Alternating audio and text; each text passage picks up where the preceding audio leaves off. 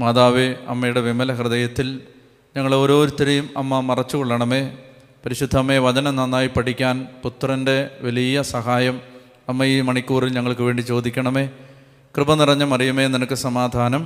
നമ്മുടെ കർത്താവ് നിന്നോടുകൂടെ നീ സ്ത്രീകളിൽ അനുഗ്രഹിക്കപ്പെട്ടവളാകുന്നു നിന്റെ ഉദരഫലമായ നമ്മുടെ കർത്താവ് യേശുമിശിക വാഴ്ത്തപ്പെട്ടവനാകുന്നു പരിശുദ്ധ മറിയമേ തമ്പുരാന്റെ അമ്മേ പാപികളായ ഞങ്ങൾക്ക് വേണ്ടി എപ്പോഴും എപ്പോഴും ഞങ്ങളുടെ മരണസമയത്തും തമ്പുരാനോട് അപേക്ഷിച്ചു വരണമേ. പിതാവിനും പുത്രനും പരിശുദ്ധാത്മാവിന് സ്തുതി. ഹാലേ ലുയാ ഹാലേ ലുയാ നമുക്കിരിക്കാം. കർത്താവിന്റെ വലിയ കരുണയ്ക്ക് നമുക്ക് നന്ദി പറയാം. നമ്മൾ വീണ്ടും കർത്താവിന്റെ വചനത്തിൽ നിന്ന് മർക്കോസിന്റെ സുവിശേഷത്തിൽ നിന്ന് പഠിക്കുവാനുള്ള അനുഗ്രഹം ദൈവം നമുക്ക് തരുന്നതിന് കർത്താവിന് നന്ദി പറയാം. നിസ്സാരമായൊരു കാര്യമല്ല നമുക്ക് വചനം വായിക്കാനും പഠിക്കാനും ഒക്കെ ദൈവം തരുന്ന അവസരം. എന്നെയും നിങ്ങളെയും സംബന്ധിച്ച് ഇത് അനുഗ്രഹത്തിന്റെ സമയമാണ്.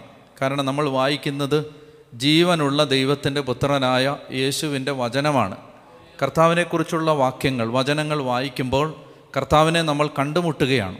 ഈശോയെ നമ്മൾ നേരിട്ട് യൂതയായാലും ജെറുസലേമിലും സമറിയായാലും ഗലീലയിലുമൊക്കെ സഞ്ചരിച്ച കർത്താവിനെ നമ്മൾ നേരിട്ട് കണ്ടുമുട്ടി കർത്താവിനോട് സംസാരിക്കുന്ന അനുഭവമാണ് ഓരോ വചന പഠനവും നമുക്ക് തരുന്നത്. ഹാലേ അപ്പോൾ അതുകൊണ്ട് നമുക്ക് കർത്താവിന് നന്ദി പറയാം. ഇന്ന് നമ്മൾ മർക്കോസിന്റെ സുവിശേഷം അഞ്ചാം അധ്യായത്തിലേക്ക് പ്രവേശിക്കുകയാണ്. മർക്കോസിന്റെ സുവിശേഷം നാലാം അധ്യായത്തിന്റെ അവസാന ഭാഗത്ത് ഞാൻ പറഞ്ഞിരുന്നു ഈ കടൽ ഇളക്കിയത് ആരാണ്?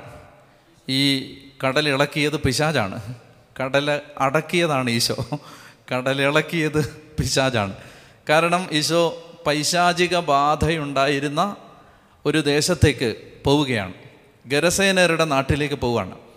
അപ്പോൾ നമ്മൾ മനസ്സിലാക്കേണ്ട പ്രധാനപ്പെട്ടൊരു സംഗതി മനുഷ്യൻ പണി തുടങ്ങുന്നതിന് മുമ്പേ പിശാജ് പണി തുടങ്ങും. നമ്മൾ പ്ലാൻ ചെയ്യുന്നതിന് മുമ്പേ അവൻ പ്ലാൻ ചെയ്ത് തുടങ്ങും. ഇത് ഏതെങ്കിലും വിധത്തിൽ പിശാജിനെ മഹത്വവൽക്കരിക്കുന്നതിന് വേണ്ടി പറയുന്നതല്ല. മറിച്ച് അവന്റെ തന്ത്രങ്ങളെപ്പറ്റി നാം അറിവുള്ളവരായിരിക്കണം. ഒരു രാജ്യത്തിന്റെ ശക്തി അവിടുത്തെ ഇന്റലിജൻസ് വിഭാഗത്തിന്റെ ശക്തിയാണ്. ഇസ്രായേൽ എന്ന രാജ്യം വളരെ ശക്തമായ ഒരു രാജ്യമാണെന്ന് ലോകം വിലയിരുത്തുന്നതിന്റെ കാരണം മൊസാദ് പോലെയുള്ള ഒരു രഹസ്യാന്വേഷണ ഏജൻസി ഇസ്രായേലിൽ കൊണ്ടാണ് മൊസാദ് പോലെയുള്ളൊരു സീക്രട്ട് ഏജൻസി മൊസാദിന്റെ വീരകഥകൾ നമ്മൾ കേട്ടിട്ടുണ്ട് വായിച്ചിട്ടുണ്ട്. അപ്പോൾ intelligence the department of intelligence ഈ രഹസ്യ അന്വേഷണം അല്ലെങ്കിൽ ഈ എന്താ പറയുക സുരക്ഷ സുരക്ഷാ വിഭാഗം അതെത്രമാത്രം ശക്തമാണ് അതാണ് ഒരു രാജ്യത്തിന്റെ ശക്തി. ശത്രുവിന്റെ ആക്രമണം വന്നതിന് ശേഷം തടുക്കുന്നതിനേക്കാൾ എളുപ്പമാണ് ശത്രു ആക്രമിക്കാൻ തുടങ്ങുന്നതിന് മുമ്പേ അവനെ പ്രതിരോധിക്കുന്നത്. അതാണ് വ്യത്യാസം. അപ്പോൾ ശത്രു വന്നതിന് ശേഷം ആക്രമണം തുടങ്ങിയതിന് ശേഷം നമ്മൾ പ്രതിരോധിക്കാൻ തുടങ്ങുന്നതിനേക്കാൾ നല്ലതാണ് ശത്രുവിന്റെ നീക്കങ്ങളെ മുൻകൂട്ടി അറിയുന്നത്. അപ്പോൾ ദൈവവചനം എപ്പോഴും പിശാചിനെ സംബന്ധിക്കുന്ന അറിവുകൾ വചനത്തിലൂടെ തരുന്നത് പിശാജ് വലിയ ശക്തിമാനാണ് എന്ന് മഹത്വവൽക്കരിക്കാനല്ല. മറിച്ച് പൗലശ്രീക പറയുന്നുണ്ട് നിങ്ങൾ ക്ഷമിക്കുന്നവനോട് ഞാനും ക്ഷമിക്കുന്നു. കാരണം പിശാജ് നമ്മളെ കബളിപ്പിക്കാതിരിക്കാൻ വേണ്ടിയാണ് അവന്റെ തന്ത്രങ്ങളെപ്പറ്റി നാം അറിവുള്ളവരാണല്ലോ. അവന്റെ തന്ത്രങ്ങൾ. അപ്പോൾ അതുകൊണ്ട് അവന്റെ തന്ത്രങ്ങളെപ്പറ്റി നമ്മൾ മനസ്സിലാക്കേണ്ടത് കൊണ്ടാണ് നമ്മൾ തിരിച്ചറിയേണ്ടത് കൊണ്ടാണ് ഈ കാര്യങ്ങൾ പറയുന്നത്. അപ്പോൾ മനുഷ്യൻ തുടങ്ങുന്നതിന് മുമ്പേ പിശാജ് തുടങ്ങും. അപ്പോൾ കണ്ടോ ഈശോ ഗരസേനരുടെ നാട്ടിലെത്തുന്നതിന് മുമ്പേ ഈശോയുടെ യാത്രയെ തടയാൻ പിശാജ് ഒരു പദ്ധതി ഇടുകയാണ്. അതാണ് ആ കടൽ ക്ഷോഭിച്ചത്. ഈ മൂന്ന് സുവിശേഷങ്ങളിലും ഈ കടൽക്ഷോഭത്തിന് ശേഷമാണ് ഈ പിശാജ് ബാധിതനെ സുഖപ്പെടുത്തുന്നത്. ഗരസേനരുടെ നാട്ടിലേക്ക് പോകുന്നതിന് തൊട്ട് മുമ്പാണ് മത്തായിലും മർക്കോസിലും ലൂക്കോസിലും പിശാജ് ബാധ ഉള്ള ആളെ സുഖപ്പെടുത്തുന്ന ഭാഗത്തിന് തൊട്ട് മുമ്പാണ് ഈ കടലിനെ ശാന്തമാക്കുന്ന സംഭവം. അപ്പോൾ അതാണ് അത് തമ്മിലുള്ള ബന്ധം. അങ്ങനെ കർത്താവ് കടന്നു ചെല്ലുകയാണ് ഈ നാട്ടിലേക്ക്. നമുക്ക് വായിക്കാം അഞ്ചാം അധ്യായത്തിന്റെ ഒന്ന് മുതലുള്ള വാക്യങ്ങൾ. അവർ കടലിന്റെ മറുകരയിൽ ഗരസേനരുടെ നാട്ടിലെത്തി. അവൻ വഞ്ചിയിൽ നിന്ന് ഇറങ്ങിയ ഉടനെ അശുദ്ധാത്മാവ് ബാധിച്ച ഒരുവൻ ശവകുടീരങ്ങൾക്കിടയിൽ നിന്ന് എതിരെ വന്നു. ഞാൻ നേരത്തെ പറഞ്ഞിരുന്നു ഇത് ഈ ദക്കാപോളീസ് എന്ന് പറയുന്ന ഒരു ദേശമാണ്. ഈ ഗരസേനരുടെ ദേശം. ദക്കാപോളീസ് ദക്കാപോളീസ് എന്ന് പറയുന്ന ആ വാക്കിന്റെ അർത്ഥം പത്ത് നഗരങ്ങൾ ചേർന്ന ഒരു പ്രദേശമെന്നാണ്. That is a federation of confederation of ten cities അതാണ് ദക്കാപോളീസ് അപ്പോൾ ആ ദക്കാപോളീസാണ് ഈ ഗരസേനരുടെ നാടെന്ന് പറയുന്നത്. അപ്പോൾ അവിടേക്ക് കർത്താവ് ഗലീലയിൽ നിന്ന് ഏതാണ്ട് ഗലീലയുടെ ഈസ്റ്റായിട്ട് വരുന്ന ഒരു ഭാഗമാണ്. ഇത് ഗലീല കടലിന്റെ അപ്പുറത്ത് കിഴക്ക് ഭാഗത്തായിട്ട് വരുന്ന ഒരു ദേശമാണിത്. അപ്പോൾ അവിടേക്ക് കർത്താവ് ഈ വഞ്ചിയിൽ കയറി യാത്ര ചെയ്ത് അവിടെ ചെന്ന് ഇറങ്ങി.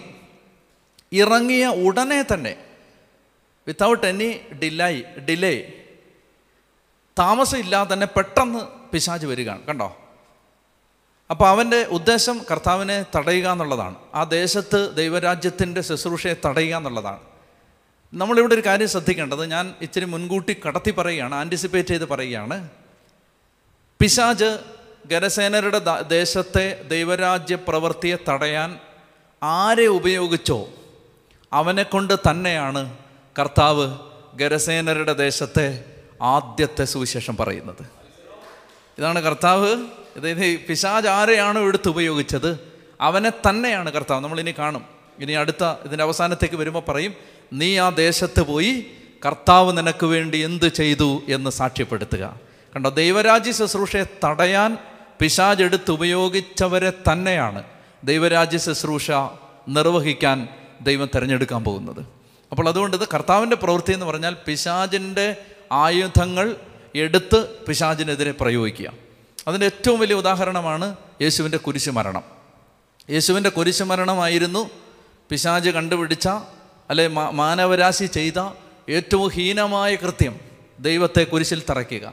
പക്ഷെ ആ പ്രവൃത്തി തന്നെ എടുത്ത് മാനവരാശിയുടെ രക്ഷയുടെ ആയുധമായ കുരിശാക്കി കർത്താവ് മാറ്റി. ആ കുരിശ് മരണം തന്നെ മനുഷ്യരാശിക്ക് മനുഷ്യരാശിക്ക് രക്ഷ നൽകാൻ ദൈവം എടുത്ത് ഉപയോഗിച്ചു. പറഞ്ഞേ ഹാലേ ലുയാ സത്യം പറഞ്ഞേ ഹാലേ ലുയാ ഹാലേ ലുയാ അപ്പോൾ അവർ കടലിന്റെ മറുകരയിൽ ഗരസേനരുടെ നാട്ടിലെത്തി. അവൻ വഞ്ചിയിൽ നിന്ന് ഇറങ്ങിയ ഉടനെ ഉടനെ അശുദ്ധാത്മാവ് ബാധിച്ച ഒരുവൻ ശവകുടീരങ്ങൾക്കിടയിൽ നിന്ന് വന്നു. യഹൂദനെ സംബന്ധിച്ചിടത്തോളം രണ്ട് കാര്യങ്ങൾ കൊണ്ട് അയിത്തമുണ്ടായിരുന്ന നാടാണിത്. രണ്ട് കാര്യം രണ്ട് കാരണങ്ങൾ കൊണ്ട് യഹൂദൻ ഈ നാട്ടിൽ വരാറില്ല. ഒന്നാമത്തെ കാരണം ഈ നദീതീരത്ത് ഗരസേനരുടെ ദേശത്ത് ഈ നദി ഈ ഈ കടൽ തീരത്ത് തന്നെ അനേകം ശവകുടീരങ്ങളുണ്ടായിരുന്നു കല്ലറകളുണ്ടായിരുന്നു. കല്ലറകളുടെ സമീപത്തേക്ക് ചെന്ന് കല്ലറകളെയോ കല്ലറകളെയോ മൃതദേഹത്തെയോ തൊട്ടാൽ യഹൂദന് അത് അശുദ്ധിയാണ്. അപ്പോൾ അതുകൊണ്ട് തന്നെ ഈ ഗരസേനരുടെ ദേശത്ത് യഹൂദർ വരാറില്ല. അപ്പോൾ ഈ കടലിനക്കരയ്ക്ക് വരാറില്ല. കാരണം കല്ലറകൾ. രണ്ടാമത്തേത് പന്നികൾ. നമ്മൾ ഈ ഭാഗത്തിന്റെ അവസാനം കാണുന്നു പന്നികൾ കൂട്ടത്തോടെ പോയി കടലിൽ വീണ് ചാവുന്നു. പന്നികളും യഹൂദർ കൈത്തമുണ്ടായിരുന്ന മൃഗമാണ് അശുദ്ധ മൃഗമാണ്. അതുകൊണ്ട് ഈ രണ്ട് കാരണങ്ങൾ കൊണ്ട് അവർ ഈ ദേശത്തേക്ക് വരില്ല. ഇപ്പോൾ ഗരസേനരുടെ നാട് രണ്ട് വിധത്തിൽ യഹൂദർ അയിത്തമുള്ള നാടായിരുന്നു. മറ്റൊന്ന്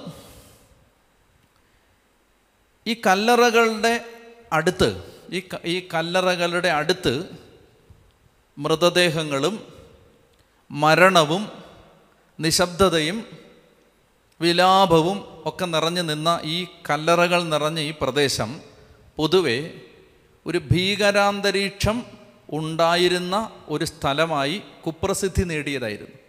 അതുകൊണ്ട് തന്നെ ആളുകൾ അങ്ങോട്ട് പോവാറില്ല. അപ്പോൾ ഈ നദി കടന്ന് അക്കരെ എത്തുന്ന ആ പ്രദേശം മുഴുവൻ കല്ലറകളാണ്. ആ കല്ലറകളിൽ മൃതദേഹങ്ങൾ അടക്കം ചെയ്യുന്നതാണ് മാത്രമല്ല ശ്മശാനമാണ്. സെമിത്തേരിയാണ്. അപ്പോൾ പഴയകാല മനുഷ്യനെ സംബന്ധിച്ചിടത്തോളം ഭൂതപ്രേത പിശാ പിശാചുക്കളുടെ വിഹാര രംഗമെന്ന് വിശ്വസിച്ചിരുന്ന സ്ഥലമാണ്. അപ്പോൾ അതുകൊണ്ട് തന്നെ അതൊരു പൈശാചികത നിറഞ്ഞ സ്ഥലമാണ്. ആ പൈശാചികത നിറഞ്ഞ സ്ഥലത്ത് ഈ മനുഷ്യൻ ഒറ്റയ്ക്ക് ജീവിക്കുകയാണ്. ഈ പിശാചി ബാധിതൻ. അവൻ വഞ്ചിയിൽ നിന്നിറങ്ങിയ ഉടനെ അശുദ്ധാത്മാവ് ബാധിച്ച ഒരുവൻ ശവകുടീരങ്ങൾക്കിടയിൽ നിന്ന് എതിരെ വന്നു. ശവകുടീരങ്ങൾക്കിടയിൽ താമസിച്ചിരുന്ന അവനെ ചങ്ങല കൊണ്ടുപോലും ബന്ധിച്ചിടാൻ കഴിഞ്ഞിരുന്നില്ല. ചങ്ങലകൾ കൊണ്ടുപോലും ബന്ധിച്ചിടാൻ കഴിഞ്ഞിരുന്നില്ല. പലപ്പോഴും അവനെ കാൽവിലങ്ങുകളാലും ചങ്ങലകളാലും ബന്ധിച്ചിട്ടിരുന്നെങ്കിലും അവൻ ചങ്ങലകൾ വലിച്ചു പൊട്ടിക്കുകയും കാൽവിലങ്ങുകൾ തകർത്ത് കളയുകയും ചെയ്തിരുന്നു. അവനെ ഒതുക്കി നിർത്താൻ ആർക്കും കഴിഞ്ഞിരുന്നില്ല. രാപകൽ അവൻ കല്ലറകൾക്കിടയിലും മലകളിലുമായിരുന്നു. അവൻ അലറി വിളിക്കുകയും കല്ലുകൊണ്ട് തന്നെ തന്നെ മുറിപ്പെടുത്തുകയും ചെയ്തിരുന്നു. അകലെ വെച്ച് തന്നെ അവൻ യേശുവിനെ കണ്ട് ഓടി വന്ന് അവനെ പ്രണമിച്ചു ഉച്ചത്തിൽ നിലവിളിച്ചുകൊണ്ട് പറഞ്ഞു മഹോന്നതനായ ദൈവത്തിന്റെ പുത്ര യേശുവെ അങ്ങന്റെ കാര്യത്തിൽ എന്തിനിടപെടുന്നു? ദൈവത്തെ കൊണ്ട് ആണയിട്ട് ഞാൻ അങ്ങയോട് അപേക്ഷിക്കുന്നു അങ്ങനെ പീഡിപ്പിക്കരുതേ. കാരണം അശുദ്ധാത്മാവെ ആ മനുഷ്യനിൽ നിന്ന് പുറത്തു വരൂ എന്ന് യേശു ആജ്ഞാപിച്ചിരുന്നു. എന്റെ പേരെന്താണ്? യേശു ചോദിച്ചു. അവൻ പറഞ്ഞു എന്റെ പേര് ലഗിയോൺ. ഞങ്ങൾ അനേകം പേരുണ്ട്.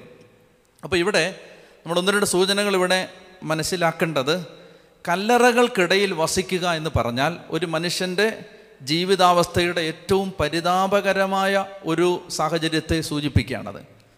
കല്ലറകൾക്കിടയിൽ വസിക്കുക. ഒരു മനുഷ്യൻ അങ്ങനെ ജീവിക്കേണ്ട ആളല്ല.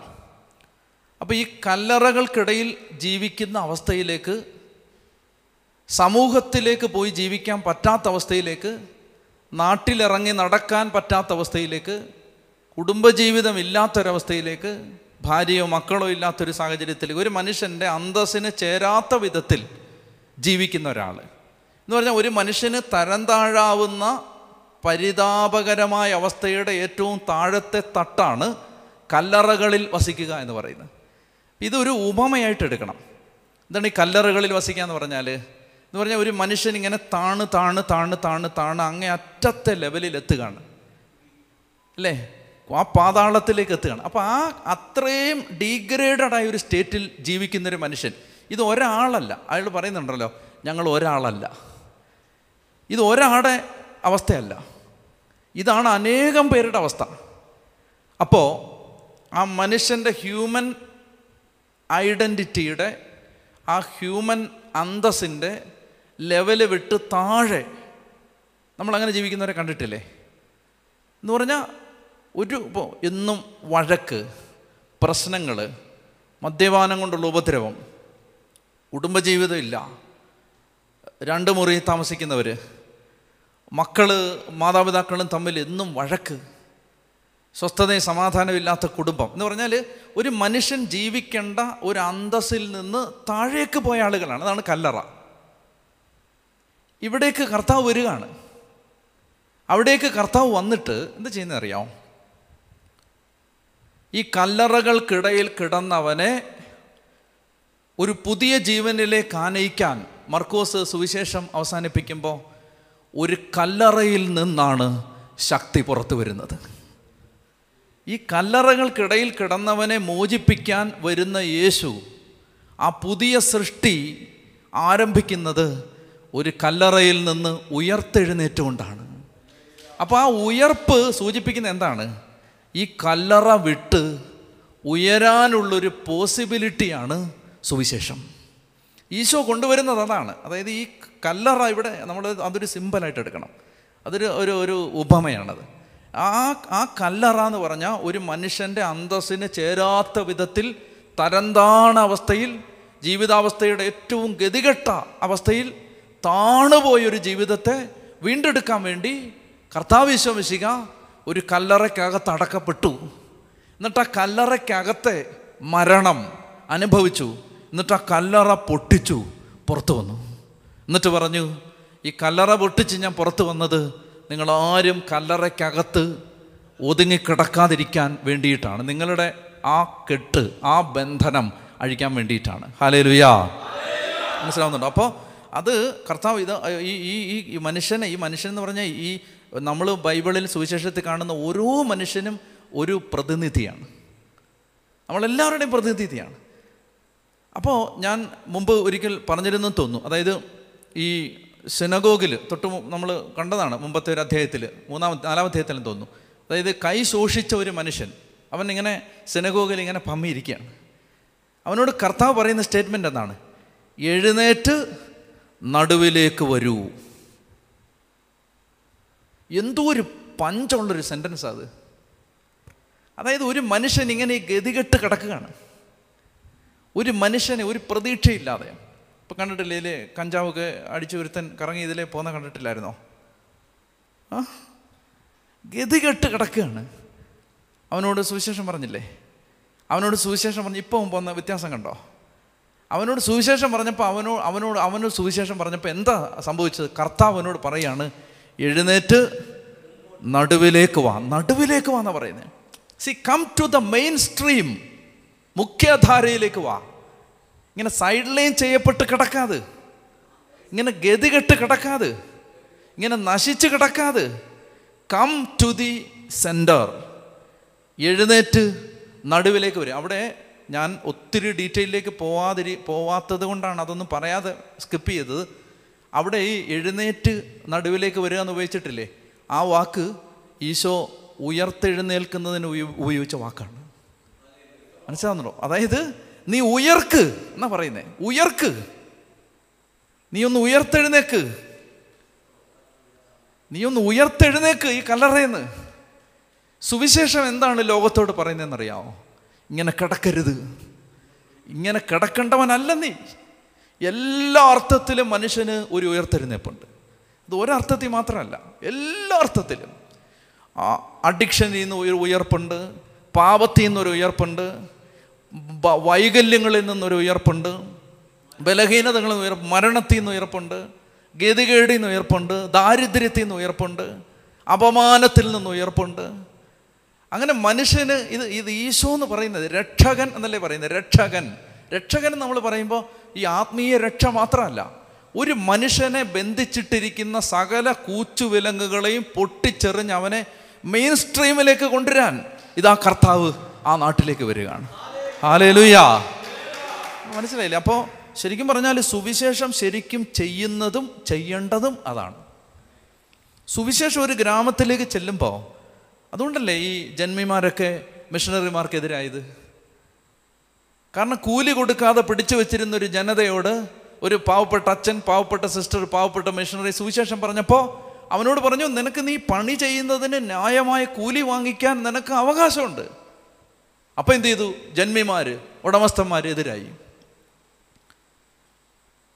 ഇപ്പം ഞാൻ പറഞ്ഞു വരുന്നത് ഈ പിശാജ് ബാധിതൻ എന്ന് പറയുന്നത് ഒരു പിശാജ് ബാധിച്ച മനുഷ്യൻ മാത്രമല്ല ഇത് മാനവരാശിയുടെ റെപ്രസെന്റേറ്റീവായിട്ടാണ് ഇയാൾ ഇവിടെ നിൽക്കുന്നത്. ഈ കല്ലറ കിടക്കുകയാണ്. അപ്പോൾ കർത്താവ് പറയാണ് ഈ കല്ലറയിൽ നീ വെളി വരണം. അതിന് നിനക്ക് പകരം ഞാൻ കല്ലറ കയറും. എന്നിട്ട് ഞാൻ നിന്നെയും കൊണ്ട് ഉയർക്കും. നിന്നെയും കൊണ്ട് ഉയർക്കും. ഹാലേ ലുയാ അപ്പോൾ അതാണ് കല്ലറകൾക്കിടയിൽ ജീവിച്ചു. അപ്പോൾ ഇവന് കർത്താവാണെന്ന് മനസ്സിലായി. അപ്പോൾ ഉച്ചത്തിൽ നിലവിളിച്ചുകൊണ്ട് പറയുകയാണ് മഹോന്നതനായ ദൈവത്തിന്റെ പുത്ര യേശുവെ അങ്ങന്റെ കാര്യത്തിൽ എന്തിന് ഇടപെടുന്നു? ദൈവത്തെ കൊണ്ട് ആണയിട്ട് ഞാൻ അങ്ങയോട് അപേക്ഷിക്കുന്നു. അങ്ങനെ പീഡിപ്പിക്കരുത്. കാരണം അശുദ്ധാത്മാവേ ആ മനുഷ്യനിൽ നിന്ന് പുറത്തു വരൂ എന്ന് യേശു ആജ്ഞാപിച്ചിരുന്നു. നിന്റെ പേരെന്താണ്? യേശു ചോദിച്ചു. പേര് ചോദിക്കുന്നത് എപ്പോഴും ഈ പിശാചിന്റെ മേൽ ഒരു അധികാരം കാണിക്കുകയാണ്. അതുകൊണ്ടാണ് പേര് ചോദിക്കുന്നത്. നീ നിന്റെ പേരെന്താണ്? അപ്പോൾ പറഞ്ഞു ലഗിയോൺ. ഈ ലഗിയോൺ അല്ലെ ലീജിയൻ എന്ന് പറഞ്ഞാൽ ആറായിരം പട്ടാളക്കാരുടെ ഒരു സൈന്യ വ്യൂഹത്തെ വിളിച്ചിരുന്ന പേരാണ് ലഗിയോൺ. അല്ലാതെ പിശാചിന്റെ പേരല്ല ലഗിയോൺ. ഇവൻ പറയുന്നത് എന്താണ്? ഞങ്ങൾ ആറായിരം ദുരാത്മാക്കളുണ്ട്. ഒന്ന് ആലോചിച്ച് നോക്കിയേ. ഒരു മനുഷ്യനെ ഒരു മനുഷ്യനെ ബന്ധിച്ചിട്ടിരുന്നത് ഒരു പിശാചല്ല. ആറായിരം പിശാചുകളാണ്. അതാണ് ലഗിയോൺ. ലഗിയോൺ എന്ന് പറഞ്ഞാൽ സിക്സ് തൗസൻഡ് സോൾജിയേഴ്സ് ആറായിരം പട്ടാളക്കാരുടെ സംഘത്തെ വിളിക്കുന്ന പേരാണ് ലീജിയൻ. ലഗിയോൺ. ഞങ്ങൾ ആറായിരം പേരുണ്ട്. ഞങ്ങളെ ആ നാട്ടിൽ നിന്ന് പുറത്താക്കരുതേ. അതായത് എപ്പോഴും നമ്മൾ ശ്രദ്ധിച്ചോണം. ഈ പിശാചുക്കൾ ദുരാത്മാക്കൾ എപ്പോഴും ഇങ്ങനെ പറയാറുണ്ട് ഡീമൻസ് ആർ ഓൾവേസ് ടെറിറ്റോറിയൽ എന്ന് പറയും. ടെറിറ്റോറിയൽ എന്ന് പറഞ്ഞാൽ പിശാചിന് they are bound to certain regions certain objects certain individuals പിശാചിന് വസിക്കാൻ എന്തെങ്കിലും വേണം. എപ്പോഴും ദുരാത്മാവ് സ്പിരിറ്റാണ് ആത്മാവാണ്. അതിന് ഒരു ബോഡി വേണം ഒരു ശരീരം വേണം. അപ്പോൾ അതുകൊണ്ട് അത് അത് വസ്തുക്കളിൽ ആവേശിക്കും വ്യക്തികളിൽ ആവേശിക്കും സ്ഥലങ്ങളിൽ ആവേശിക്കും. അതുകൊണ്ടാണ് പറയുന്നത് ഞങ്ങളെ ഈ നാട്ടിൽ നിന്ന് പുറത്താക്കല്ലേ? ഈ നാട്ടിൽ എന്ന് പറഞ്ഞാൽ ഞങ്ങൾ ഈ നാട്ടിൽ പ്രൊസസ് ചെയ്ത് കിടക്കുകയാണ് ഈ നാട്ടിൽ. നമ്മൾ എപ്പോഴും ശ്രദ്ധിക്കേണ്ടത് നമ്മൾ സുവിശേഷമായിട്ട് എവിടെ ചെന്നാലും ശ്രദ്ധിക്കേണ്ടത് ആ നാട്ടിൽ ആധിപത്യം ഉറപ്പിച്ചിരിക്കുന്ന പൈശാചിക പീഡകളുണ്ടാവും അപ്പോൾ ഒരു സുവിശേഷകൻ ആദ്യം ഫൈറ്റ് ചെയ്യാനുള്ളത് ആരോടാണ്? ഈ ദേശത്തിന്റെ അരൂപിയോടാണ്.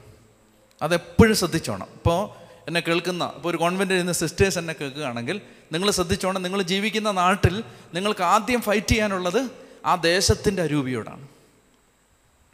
ഒരച്ഛൻ ഒരു മിഷണറി പ്രത്യേകിച്ച് മിഷന് പോകുമ്പോൾ ഇത് വളരെ ക്ലിയറാണ് കാരണം നമുക്ക് ഫൈറ്റ് ചെയ്യാനുള്ളത് ആരോടാണ്? ദേശത്തിന്റെ അരൂപിക്കണം അപ്പോൾ അതുകൊണ്ടാണ് പറയും ഈ നാട്ടിൽ നിന്ന് പുറത്താക്കരുതേ എന്നവർ കേണപേക്ഷിച്ചു. വലിയൊരു പന്നിക്കൂട്ടം മലയരികിൽ മെയ്യുന്നുണ്ടായിരുന്നു ഞങ്ങളെ ആ പന്നിക്കൂട്ടത്തിലേക്ക് അയക്കുക ഞങ്ങൾ അവയിൽ പ്രവേശിച്ചു കൊള്ളട്ടെ എന്നവർ അപേക്ഷിച്ചു. കണ്ടോ? എന്തിനാണ് അവർ അങ്ങനെ പറയുന്നത്? അവർക്ക് ഒരു ബോഡി വേണം ഒരു സ്ഥലം വേണം. അവർക്ക് ആവേശിക്കാൻ എന്തെങ്കിലും വേണം. അപ്പം ഞങ്ങൾ അങ്ങോട്ട് പ്രവേശിച്ചോട്ടെ. അവൻ അനുവാദം നൽകി അശുദ്ധാത്മാക്കൾ പുറത്തു വന്ന് പന്നിക്കൂട്ടത്തിൽ പ്രവേശിച്ചു. ഞാൻ ഇടയ്ക്ക് ഒരു റെഫറൻസ് കൊണ്ടെന്ന് പറയാം. അതായത് ഈ കല്ലറകൾക്കിടയിൽ വസിക്കുക എന്നത് മനുഷ്യന്റെ അധപതനത്തിന്റെ ആഴമാണ് എന്ന് ഞാൻ പറഞ്ഞിരുന്നല്ലോ. അതിനൊരു പഴയ നിയമ വചനമുണ്ട്. നമുക്കൊന്ന് വായിക്കാം. ഏശയ്യ അറുപത്തി അഞ്ച് ഏശയ്യ അറുപത്തി അഞ്ചിൽ മൂന്നും നാലും വാക്യങ്ങൾ. ഏശയ്യ അറുപത്തി അഞ്ചിന്റെ മൂന്നും നാല് വാക്യങ്ങൾ. ഏശയ്യ അറുപത്തി അഞ്ചിന്റെ മൂന്ന് നാല് വാക്യങ്ങൾ വായിക്കാം. നമുക്ക് ആ ഒന്ന് മുതൽ വായിക്കാം. അന്നേരം കുറച്ചുകൂടെ വ്യക്തമായിട്ട് മനസ്സിലാവും. ഏശയ്യ അറുപത്തി അഞ്ചിന്റെ ഒന്ന് മുതൽ വായിക്കാം. എന്നോട് ആരായാത്തവർക്ക് ഉത്തരം നൽകാനും എന്നെ തേടാത്തവർക്ക് ദർശനം അരുളാനും ഞാൻ തയ്യാറായിരുന്നു. എന്റെ നാമം വിളിച്ചപേക്ഷിക്കാത്ത ജനതയോട് ഇതാ ഞാൻ എന്ന് ഞാൻ പറഞ്ഞു. സ്വന്തം ആലോചനകളെ പിന്തുടർന്ന് വഴിതെറ്റി നടക്കുന്ന കലഹപ്രിയരായ ഒരു ജനത്തിന് നേരെ ദിവസം മുഴുവൻ ഞാൻ എന്റെ കൈകൾ വിരിച്ചു പിടിച്ചു. ഉദ്യാനങ്ങളിൽ ബലിയർപ്പിക്കുകയും വായിച്ചേ ഇഷ്ടികകളിൽ മേൽ ധൂമാർപ്പണം നടത്തുകയും ചെയ്തുകൊണ്ട് എന്റെ മുഖത്ത് നോക്കി എപ്പോഴും എന്നെ പ്രകോപിപ്പിക്കുന്ന ഒരു ജനത്തിന് നേരെ തന്നെ അടുത്ത വാക്യം ഉറക്കം വായിച്ചേ അവർ ശവകുടീരങ്ങളിൽ ഇരിക്കുന്നു രഹസ്യ സ്ഥലങ്ങളിൽ രാത്രി ചെലവഴിക്കുന്നു പന്നി ഇറച്ചി ഭക്ഷിക്കുന്നു നിന്ദ്യമായവയുടെ സത്ത് പാനം ചെയ്യുന്നു. കണ്ടോ? എക്സാക്ട്ലി അതിന്റെ റെഫറൻസ് കോറിലേറ്റ് ചെയ്യുന്നുണ്ടോ രഹസ്യ സ്ഥലം ശവകുടീരങ്ങളിൽ താമസിക്കുന്നു. രഹസ്യ സ്ഥലങ്ങളിൽ അവൻ മലകളിലും കുന്നുകളിലായിരുന്നു എന്നൊക്കെ റെഫറൻസ് പറയുന്നില്ലേ? അതുപോലെ തന്നെ പന്നി ഇറച്ചി പന്നികൾ പന്നി ഇറച്ചി ഭക്ഷിക്കുന്നു. അവർ നിന്ദ്യമായവയുടെ സത്ത് പാനം ചെയ്യുന്നു. അപ്പോൾ ഈ കല്ലറകൾക്കിടയിൽ വസിക്കുക അശുദ്ധമായവ ഭക്ഷിക്കുക രഹസ്യ സ്ഥലങ്ങളിൽ വിഹരിക്കുക. ഇതൊക്കെ ഒരു മനുഷ്യന്റെ ഏശയ്യ പറയുകയാണ് ഒരു മനുഷ്യന്റെ അധപതനത്തിന്റെ ധിക്കാരത്തിന്റെ അങ്ങേ അറ്റമാണ്. അവിടേക്കാണ് കർത്താവ് ഇറങ്ങി വരുന്നത്. ഉറക്കെ പറഞ്ഞേ ഹാലേ ലുയാ ഹാലേ ലുയാ അപ്പോൾ ഇനി നമ്മൾ മനസ്സിലാക്കേണ്ടത് ഇവിടെ വേറൊരു ഒരു വാക്യം കൂടെ ഒന്ന് ശ്രദ്ധിക്കണം. ഒത്തിരി ശരിക്കും പറഞ്ഞാൽ ഇതൊരു രണ്ട് മൂന്ന് മണിക്കൂർ എടുത്തിട്ട് ഓരോ വാക്യവും പറഞ്ഞ് വ്യാഖ്യാനിക്കേണ്ട വചനമാണ്. നമുക്ക് അങ്ങനെ സമയമില്ലാത്തതുകൊണ്ടാണ് ഞാൻ പ്രസക്തമായും തോന്നുന്ന കാര്യങ്ങൾ മാത്രമാണ് എടുത്ത് പറഞ്ഞു പോകുന്നത്. ഒരു കാര്യം കൂടെ പറയാം. അതായത് നാലാമത്തെ വാക്യം വായിച്ചേ. പലപ്പോഴും അതായത് മർക്കോസ് അഞ്ച് നാല് പലപ്പോഴും അവനെ കാൽവിലങ്ങുകളാലും ചങ്ങലകളാലും ബന്ധിച്ചിരുന്നെങ്കിലും അവൻ ചങ്ങലകൾ വലിച്ചു പൊട്ടിക്കുകയും കാൽവിലങ്ങുകൾ തകർത്ത് കളയുകയും ചെയ്തിരുന്നു. അവനെ ഒതുക്കി നിർത്താൻ ആർക്കും കഴിഞ്ഞിരുന്നില്ല. നമ്മൾ മനസ്സിലാക്കേണ്ട വേറൊരു സംഗതി ഈ ഈവിൾ സ്പിരിറ്റിനോട് ഫൈറ്റ് ചെയ്യാൻ ഹ്യൂമൻ സ്ട്രെങ്ത് പോരാ. അതെപ്പോഴും മനസ്സിലാക്കിയിരിക്കണം. കർത്താവ് പറഞ്ഞു ഞാൻ ദൈവാത്മാവിനെ കൊണ്ടാണ് പിശാചുകളെ ബഹിഷ്കരിക്കുന്നതെങ്കിൽ ദൈവരാജ്യം നിങ്ങളിൽ വന്നു കഴിഞ്ഞു. അതായത് ദൈവരാജ്യത്തിൽ ബഹിഷ്കരണം നടക്കുന്നത് പരിശുദ്ധാത്മാവിന്റെ ശക്തി കൊണ്ടാണ്. ഒരിക്കലും ഒരു ഹ്യൂമൻ സ്ട്രെങ്ത് കൊണ്ട് മനുഷ്യ ശക്തി കൊണ്ട് പിശാചിനെ ഒന്നും ചെയ്യാൻ പറ്റില്ല. ഇവനെ ഒരു മനുഷ്യനെ ഒതുക്കി നിർത്താൻ പറ്റില്ല. ഈശോ പറഞ്ഞില്ലേ മൂന്നാമത്തെ എത്തി പറഞ്ഞിരുന്നു ശക്തനായവൻ ആയുധധാരിയായി കാവൽ നിൽക്കുമ്പോൾ അവന്റെ വസ്തുക്കൾ കവർച്ച ചെയ്യണമെങ്കിൽ ആദ്യം തന്നെ അവനെ ബന്ധിക്കണം. അല്ലേ? ശക്തനായവൻ. ആ ശക്തനാണ് പിശാജ്. ആ ശക്തനായവനെ ബന്ധിക്കണമെങ്കിൽ അവനേക്കാൾ ശക്തനായവൻ വരണം. ഹാലലുയാ അപ്പോൾ ഈ പൈശാചിക ശക്തിയെ മനുഷ്യശക്തി കൊണ്ട് നേരിടാനായിട്ട് പറ്റില്ല. അപ്പോൾ ഞങ്ങളെ പന്നിക്കൂട്ടത്തിൽ നമുക്ക് വാക്യം പന്ത്രണ്ട് വായിക്കാം. ഞങ്ങളെ പന്നിക്കൂട്ടത്തിലേക്ക് അയക്കുക ഞങ്ങൾ അവയിൽ പ്രവേശിച്ചു കൊള്ളട്ടെ എന്ന് അവർ അപേക്ഷിച്ചു. അവൻ അനുവാദം നൽകി. അശുദ്ധാത്മാക്കൾ പുറത്തു വന്ന്. പന്നിക്കൂട്ടത്തിൽ പ്രവേശിച്ചു. ഏകദേശം രണ്ടായിരം പന്നികളുണ്ടായിരുന്നു അവ കിഴക്കാൻ തൂക്കായ നിരത്തിലൂടെ പാഞ്ഞു ചെന്ന് കടലിൽ മുങ്ങിച്ചത്തു. പന്നികളെ മേയിച്ചുകൊണ്ടിരുന്നവർ ഓടിപ്പോയി. നഗരങ്ങളിലും നാട്ടുംപുറങ്ങളിലും വിവരമറിയിച്ചു സംഭവിച്ചത് എന്തെന്ന് കാണാൻ ജനങ്ങൾ വന്നു കൂടി ഇവിടെ നമ്മൾ മനസ്സിലാക്കേണ്ട വേറൊരു സംഗതി. ഈ വേണമെങ്കിൽ നമുക്ക് തോന്നാം. ഈ പാവപ്പെട്ട പന്നികൾ എന്നാ പഴിച്ചു അതുങ്ങളെ എന്തിനാണ് കൊണ്ടുപോയി ഈ കടലിൽ മുങ്ങിത്താഴാൻ കർത്താവ് വിട്ടുകൊടുത്തെന്ന് അതവിടെ നമ്മൾ മനസ്സിലാക്കേണ്ട ഒരു സംഗതി ഒന്ന് യഹൂദന്റെ കാഴ്ചപ്പാടനുസരിച്ച് ഇത് അശുദ്ധമായ ജീവിയാണ്. പഴയ നിയമത്തിന്റെ കാഴ്ചപ്പാടനുസരിച്ച് ഇത് അശുദ്ധമായ ജീവിയാണ്. ദൈവം ഭക്ഷിക്കാൻ വിലക്കിയിരിക്കുന്ന ജീവിയാണ്. ഒന്ന് തിന്മയുടെ പ്രതീകം. വേറൊരു കാര്യം എന്താണെന്ന് വെച്ചാൽ ഈ മനുഷ്യന്റെ ഒരു മനുഷ്യാത്മാവിന്റെ വില കണക്ക് കൂട്ടുമ്പോൾ അമ്പതിനായിരം പന്നികൾ അതിന് പ്രപ്പോഷൻ അല്ല. അപ്പോൾ ഒരു മനുഷ്യാത്മാവിന്റെ വില എന്താണെന്ന് ചൂണ്ടിക്കാണിക്കാൻ കൂടിയാണ് ഈ രണ്ടായിരം പന്നികൾ മുങ്ങിച്ചത്തതിനെ നിസാരമായിട്ട് ബൈബിൾ കാണുന്നത്. രണ്ടായിരം പന്നികൾക്ക് പന്നിക്ക് വിലയില്ലാത്തതുകൊണ്ടോ പന്നിയിറച്ചിക്ക് വിലയില്ലാത്തതുകൊണ്ടോ അല്ല. മറിച്ച് ഈ പന്നികളെക്കാൾ വിലയുള്ളതാണ് മനുഷ്യൻ. ഒരു മനുഷ്യന്റെ ആത്മാവിന് ഈ രണ്ടായിരം പന്നിയേക്കാളും വിലയുണ്ട് എന്ന് പഠിപ്പിക്കാനാണ് അത്. നമുക്കൊന്ന് കണ്ണുകളടച്ച് പ്രാർത്ഥിക്കാം. കുറച്ചുകൂടെ അടുത്ത ഒരു സെഷനിൽ നമുക്ക് ബാക്കി കുറച്ച് കാര്യങ്ങൾ പറയാം. ഇന്ന് കണ്ണുകളടച്ച് കർത്താവ് ഈ സമയത്ത് ദൈവത്തിന്റെ ആത്മാവിന്റെ ഇടപെടൽ ഞങ്ങൾക്ക് തന്നതിന് നന്ദി പറയുന്നു. പരിശുദ്ധാത്മാവെ അങ്ങ് ആരാധിക്കുന്നു സ്തുതിക്കുന്നു നന്ദി പറയുന്നു. വചനത്തിലൂടെ അങ്ങ് സംസാരിച്ചതിന് നന്ദി പറഞ്ഞ് പ്രാർത്ഥിക്കുന്നു. കൃപ നിറഞ്ഞ മറിയമേ നിനക്ക് സമാധാനം. നമ്മുടെ കർത്താവ് നിന്നോടുകൂടെ നീ സ്ത്രീകളിൽ അനുഗ്രഹിക്കപ്പെട്ടവളാവുന്നു. നിന്റെ ഉദരഫലമായി നമ്മുടെ കർത്താവ് യേശുമിശിക വാഴ്ത്തപ്പെട്ടവനാവുന്നു.